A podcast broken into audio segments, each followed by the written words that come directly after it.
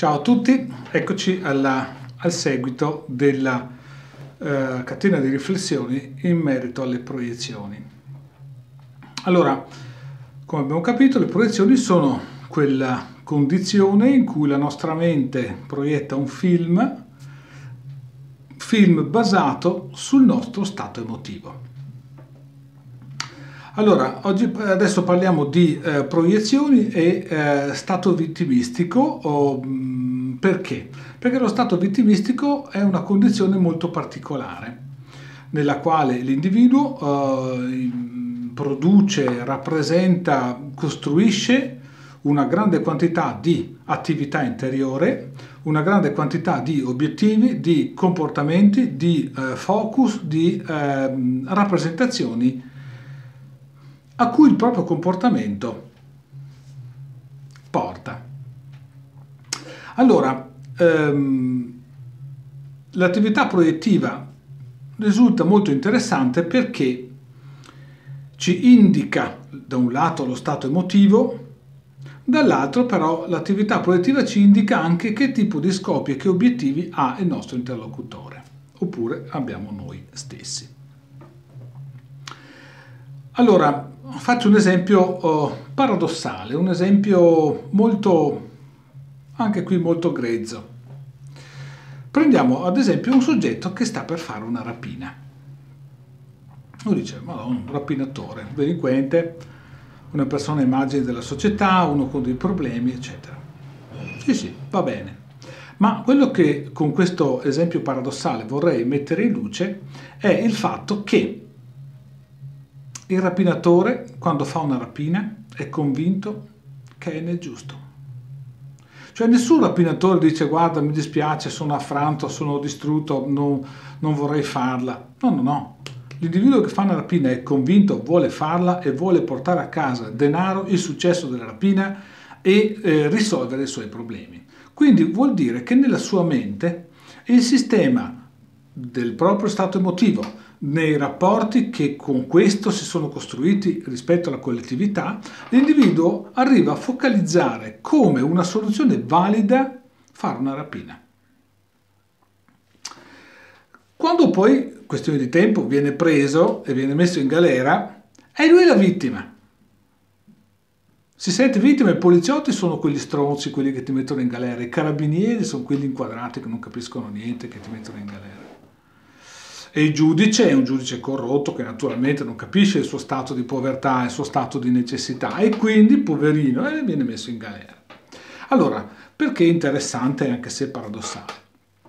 Perché eh, appunto siamo davanti a una, uh, un esempio proprio specifico di proiezione ben strutturata dove l'attività proiettiva dell'individuo che vede se stesso incapace di integrarsi nella collettività, che vede se stesso emarginato dalla collettività, che però trova una funzione particolare molto motivante nel suo essere emarginato, e questo è un aspetto importante, perché noi siamo abituati a pensare alla motivazione come un meccanismo positivo, in realtà la motivazione è un qualcosa che riguarda anche eh, le cose più negative, più efferate, perché siamo davanti alla spinta interna, cioè al fatto che l'individuo proietta quella data azione o catena di azioni come efficiente, come risol- che risolve la sua condizione.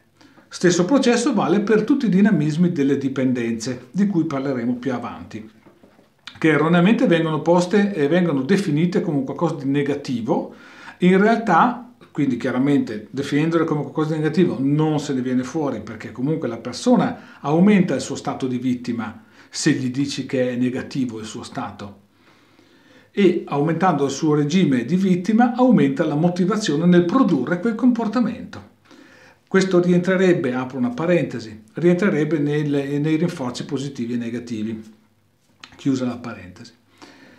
Il processo quindi proiettivo con cui il rapinatore che si vede vittima produce la propria motivazione al riscatto di sé attraverso un qualcosa che appunto lo ponga come vittima, quindi come trasgressore delle leggi sociali e della sua integra- integrazione sociale, opera in maniera rappresentativamente perfetta dal suo punto di vista, in pieno contrasto con la collettività. Allora, perché è interessante questa proiezione? Perché intanto ci dice che il soggetto sta consolidando la sua rappresentazione di sé come vittima. Sta cercando di manipolare la collettività, cercando di dimostrare che alla fine è lui la vittima, non il tizio che viene rapinato eh, a cui ha sparato.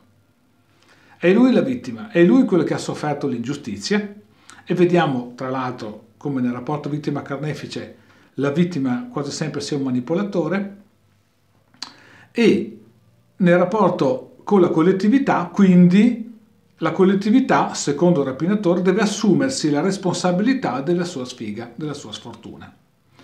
Allora, capiamo in maniera molto più articolata che l'attività proiettiva è un qualcosa di molto serio, è un qualcosa di molto, eh, come dire, facile da individuare se andiamo a vedere quali sono i motori che stanno al di sotto dell'azione apparente, dell'azione superficiale.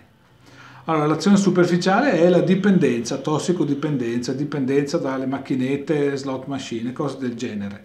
L'azione superficiale, che è un derivato, quindi.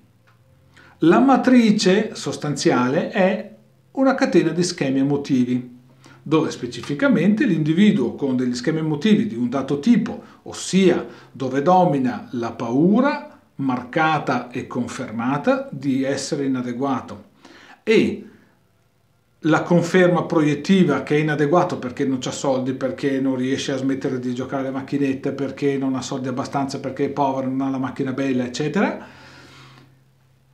Tentativo di compensazione quindi la slot machine rappresenta il momento in cui compenso, perché se vinco la slot machine risolvo i miei problemi economici.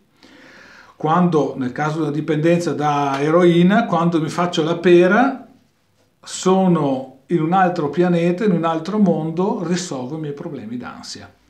Cioè, sostanzialmente le azioni che vengono adottate sono azioni strategiche, per quanto fallimentari, per quanto possa non piacerci, sono azioni strategiche che avrebbero il focus di compensare la lacuna emozionale che continua a farsi sentire.